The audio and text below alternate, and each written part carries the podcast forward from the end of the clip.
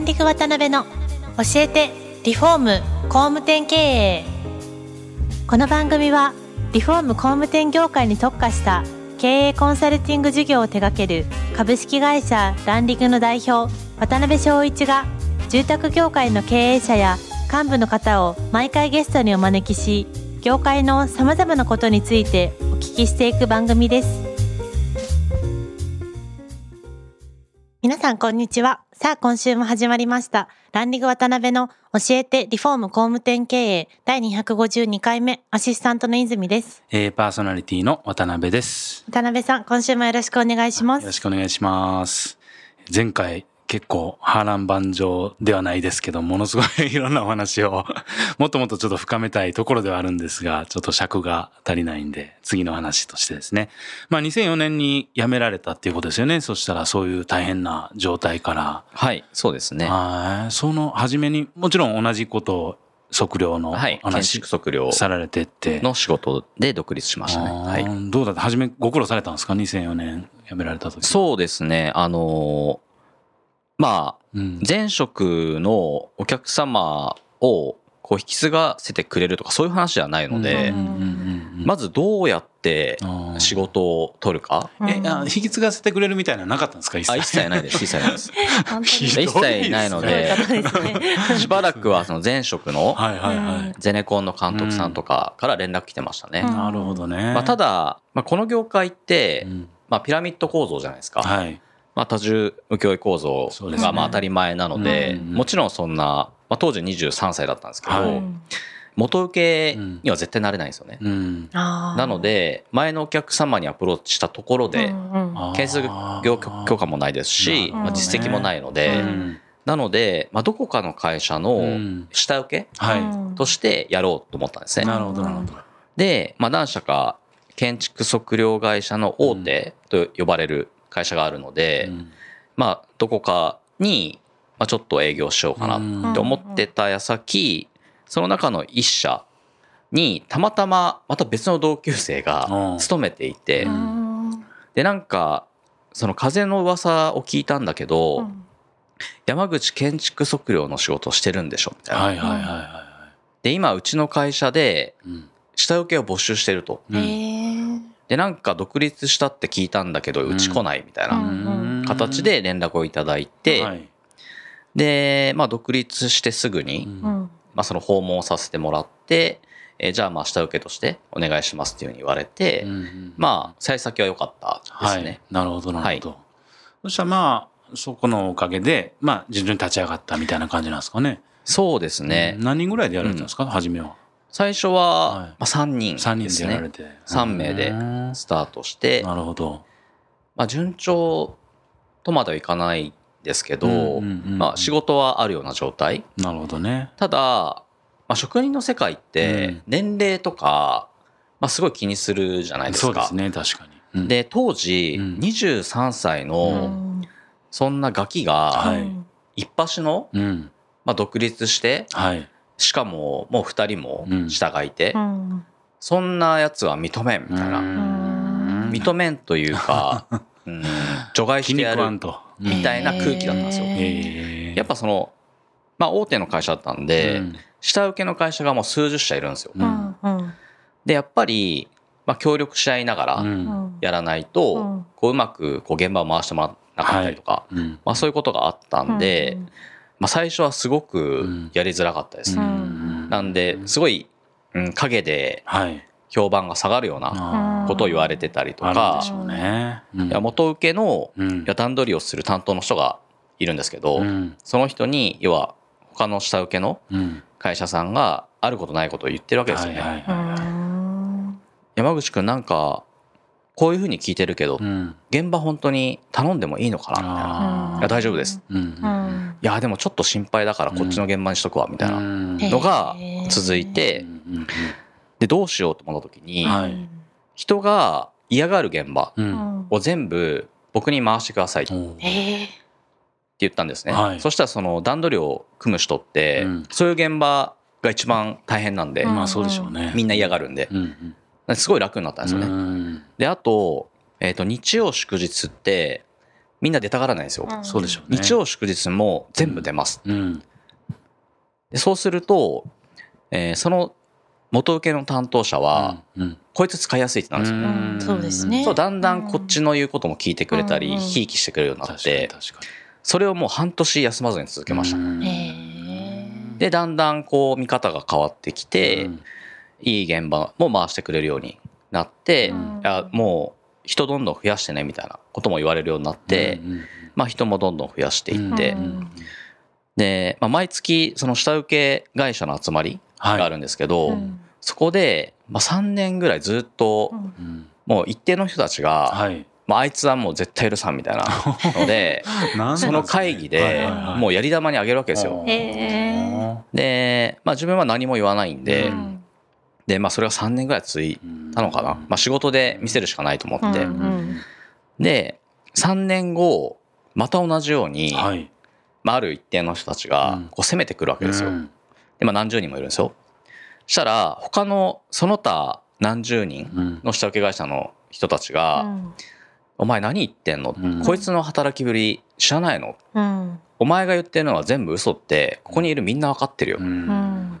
て言われた瞬間もう勝ったと思ってあそしたらみんな協力してくれるようになってだから3年ぐらいもうしんどかったですよね。うん本当によく耐えましたね。よくもう。うんだから下の子が申し訳なかったですね。確かにね。か一緒にね、やってる。うんまあ周りからよく思われてないんですよねうちみたいな。まあそうだけど見返してやろうって言って。うんなるほど。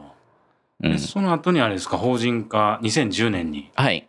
されたと思うんですけど。そうですね。まあなんか測量会社って言ってね、なんかうん社名でなんとか測量とかね、やりそうなもんですけど、株式会社トラストとして設立されたと、はいで。すよね。そうですね。社名の由来とかってどどんな部分になるんですかね？そうですね。社名どうしようと思った時に、はいうんまあただ単純に、まあ、仕事をする上で、うんうんまあ、何が大事だろうって考えたんですね。うんで、その時に、やっぱり、まあ、信頼できる仲間と信頼できる仕はい。事うんうん。をして、まあ、お客様からもうん。信頼される。はい。まあ、そういったことが、まあ、仕事として、うん。まあ、一番大事なことはい。なんじゃないかなと思って、うんうんうん。で、シンプルに、あ、じゃあ、トラスト。信頼っていうですね。で、あとは、うん。うん、なぜか、建築測量の仕事だけにとどまらないような気がして、うん。まあ、当時ただの職人ですけど、うん。広がりがそうですね。例えば、なんとか測量、なんとか技研とか、なんとか工務店、なんとか工業とか、うん。まあ、それがスタンダードだったんですけど、うん。はい。それはちょっと違和感あるなと思って。うん。それはすごい理解できますね、はい。僕も。なので、まあ、英語表記のトラストであれば、まあ、どんな事業展開もできる。うんなるほどね。だとは思ってなかったんですけど、なんか直感ではい。そういうふうに決めてましたね。要するに可能性を縛りたくなかったみたいなのがあったんかもしれないですね、もしかしたら。そうですね。は。はいあとはなんか、うんうんまあ、当時、うんうんなんかかっこ悪いなと思ったんですよ。うん建設業界あこれ、この名前当たり前ー。うんうんうんうん。でも、若者から見たうら、んダサいよな、これ。ああ、と思ったんですよ。ね、印象ですかなん。で、まあ、ちょっとその当時からうん、うんうんまあ、そういう、まあ、業界うんのなんか当たり前だったりとか、うんまあ、よくしていきたいっていう思いがあったんだと思います。うんなるほどね。なんか、僕の話もしてもいいですか？もちろん。僕もあの、ランリグっていう名前、よくわからないじゃないですか。はい、はい。なんか旗を立てるっていう意味なんですけど、うんなんかその当時本当に山口さんと同じように、はい自分の可能性とかその会社の可能性をうん狭めたくないなっていうので、はい。ビジネスから行くとおそらく分かりやすくした方がいいっていうのはね、原理原則であると思うんですけど、まあさっきのお話聞いてたら、ああそうやなってね、思いましたね。うんああ、一緒ですね。一緒ですね。ううんん。ちょっと今日お名刺いただいててそれ見てて気になったんですけどトラストの T の下のところにびっくりマークみたいになってるんですけどこれってなんか意味があるんですか？あ、これはう、うん。あの、ちゃんと意味があって、うんうん。要は t の下のうん。ピリオド、はい。ピリオド。これって、まあ、びっくりマークをイメージしてるんですよ。う。ん。あうんうん。なので、驚きから始まって、驚きで終わる。っていう意味がデザインの中に込められていてう、んだからそうなってます。ああ、確かに素敵です確かに。ねねうんやっぱりなんか人を喜ばしたいとかびっくりさせたいとかそういうのが根本にあるってことなんですよね。そうですね。んなるほどね。なんかそのあたり深掘りしてたらもう時間が足りなさそうなんで次に行っていいですか、はい いや、すごい面白い話なんであれなんですけど。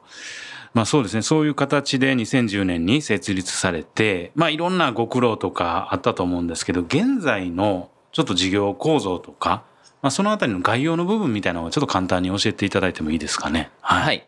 まあ、いくつか、えっと、事業展開してるんですが、メインの事業が空間デザイン事業はい。になります。うん。まあ、主にあの、オフィスだったり店舗だったりとか、あとは住宅の内装の設計施工ですね。はい。これが今のメインの事業です。うんうんうんで、創業当時から続けている建築測量事業。はい。うんで、あとはうん、社内にあの、ウェブのチームがいまして、えっ、と、ウェブサイトの制作だったりとか、うんうんうんえーウェブマーケ。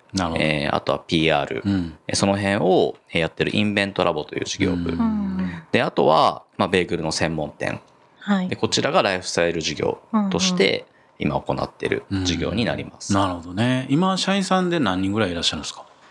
今、60ぐらいああ、ですか。本当60か？ら70の間ぐらいですね。なるほどね。はいですけどまあ、順調にね、こう、事業やってられるように外から見るとね、思っちゃうんですけど、相当ご苦労ももちろんされたんですよね。なんかそういう天気とか、もうあの、この時やばかったなとか、はい。そういうのってありますか？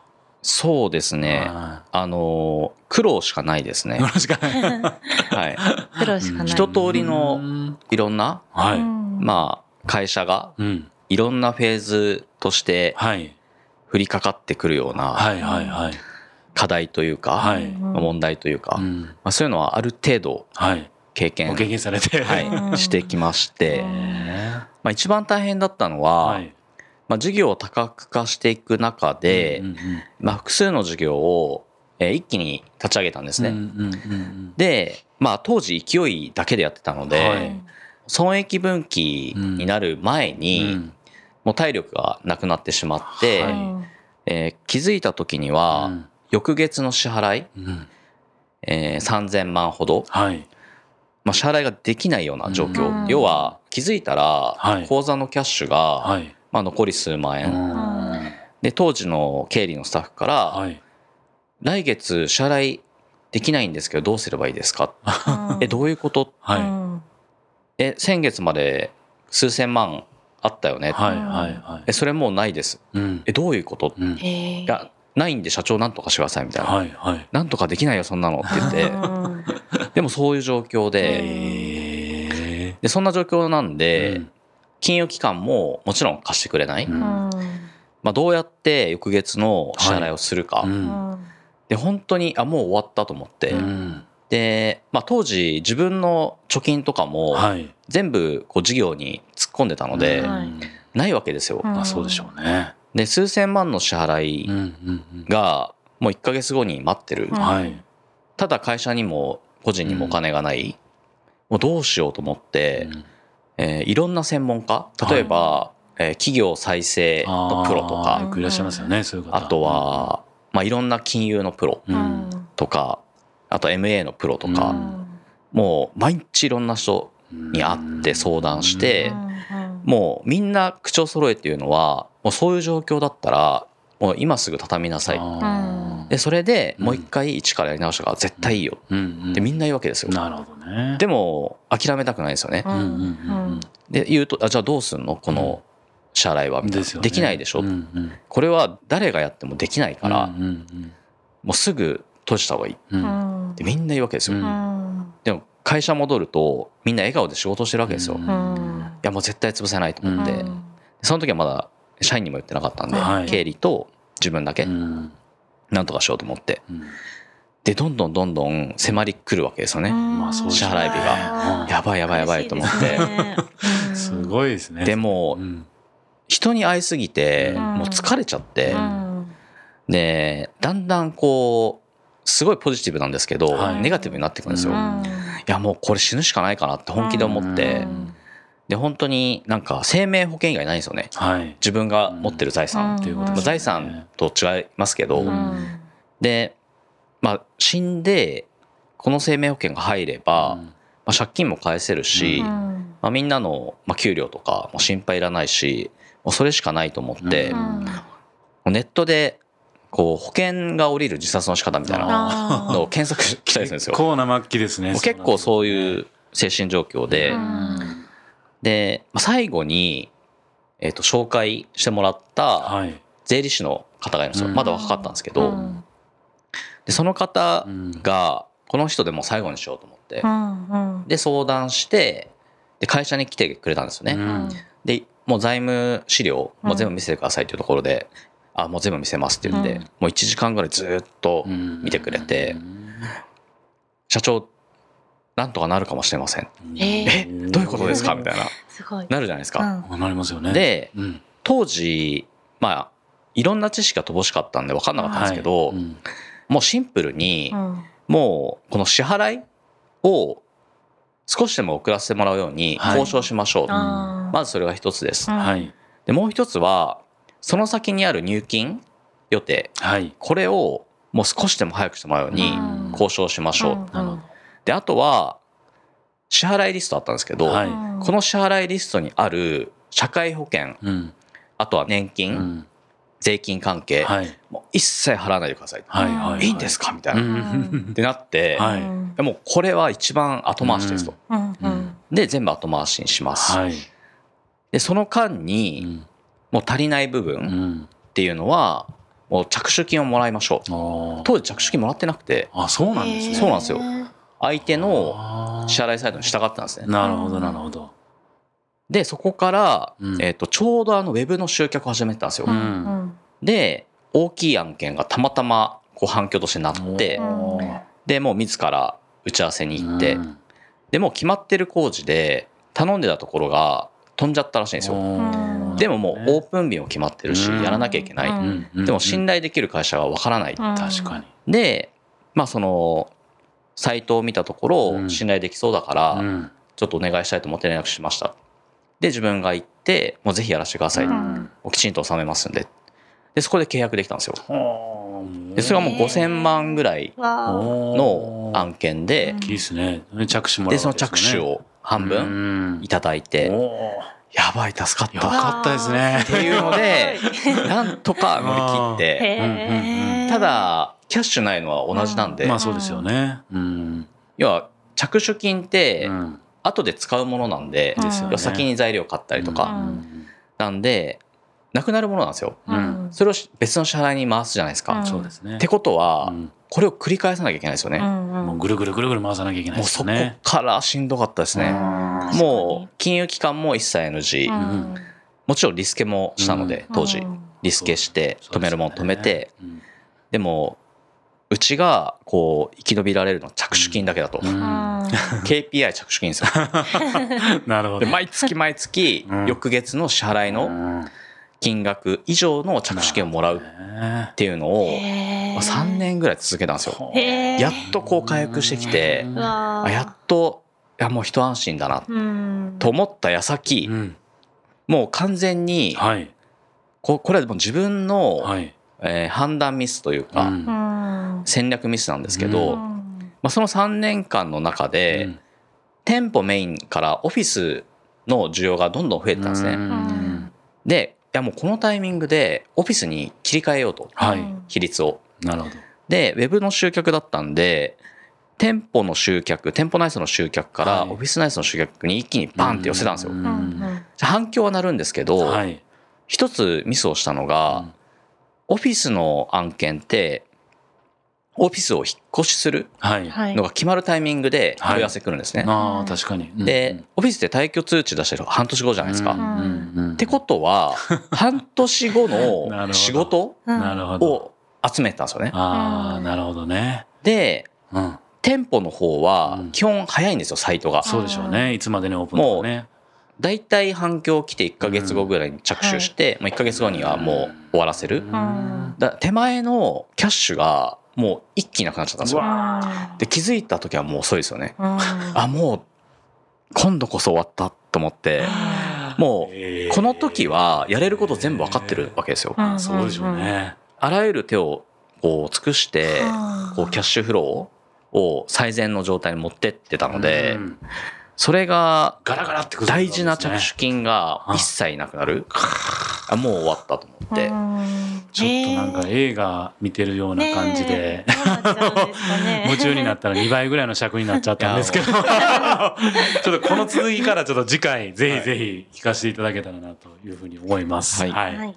では次回も山口社長にはゲストにおいでいただけるとのことですので、次回また詳しくお伺いしたいと思います。本日もありがとうございました。ありがとうございました。ありがとうございました。今回もランディグ渡辺の教えてリフォーム工務店経営をお聞きいただきありがとうございました番組では渡辺や住宅業界の経営者幹部の方へのご質問を募集していますウェブサイトランディングにあるお問い合わせフォームよりお申し込みください。お待ちしています。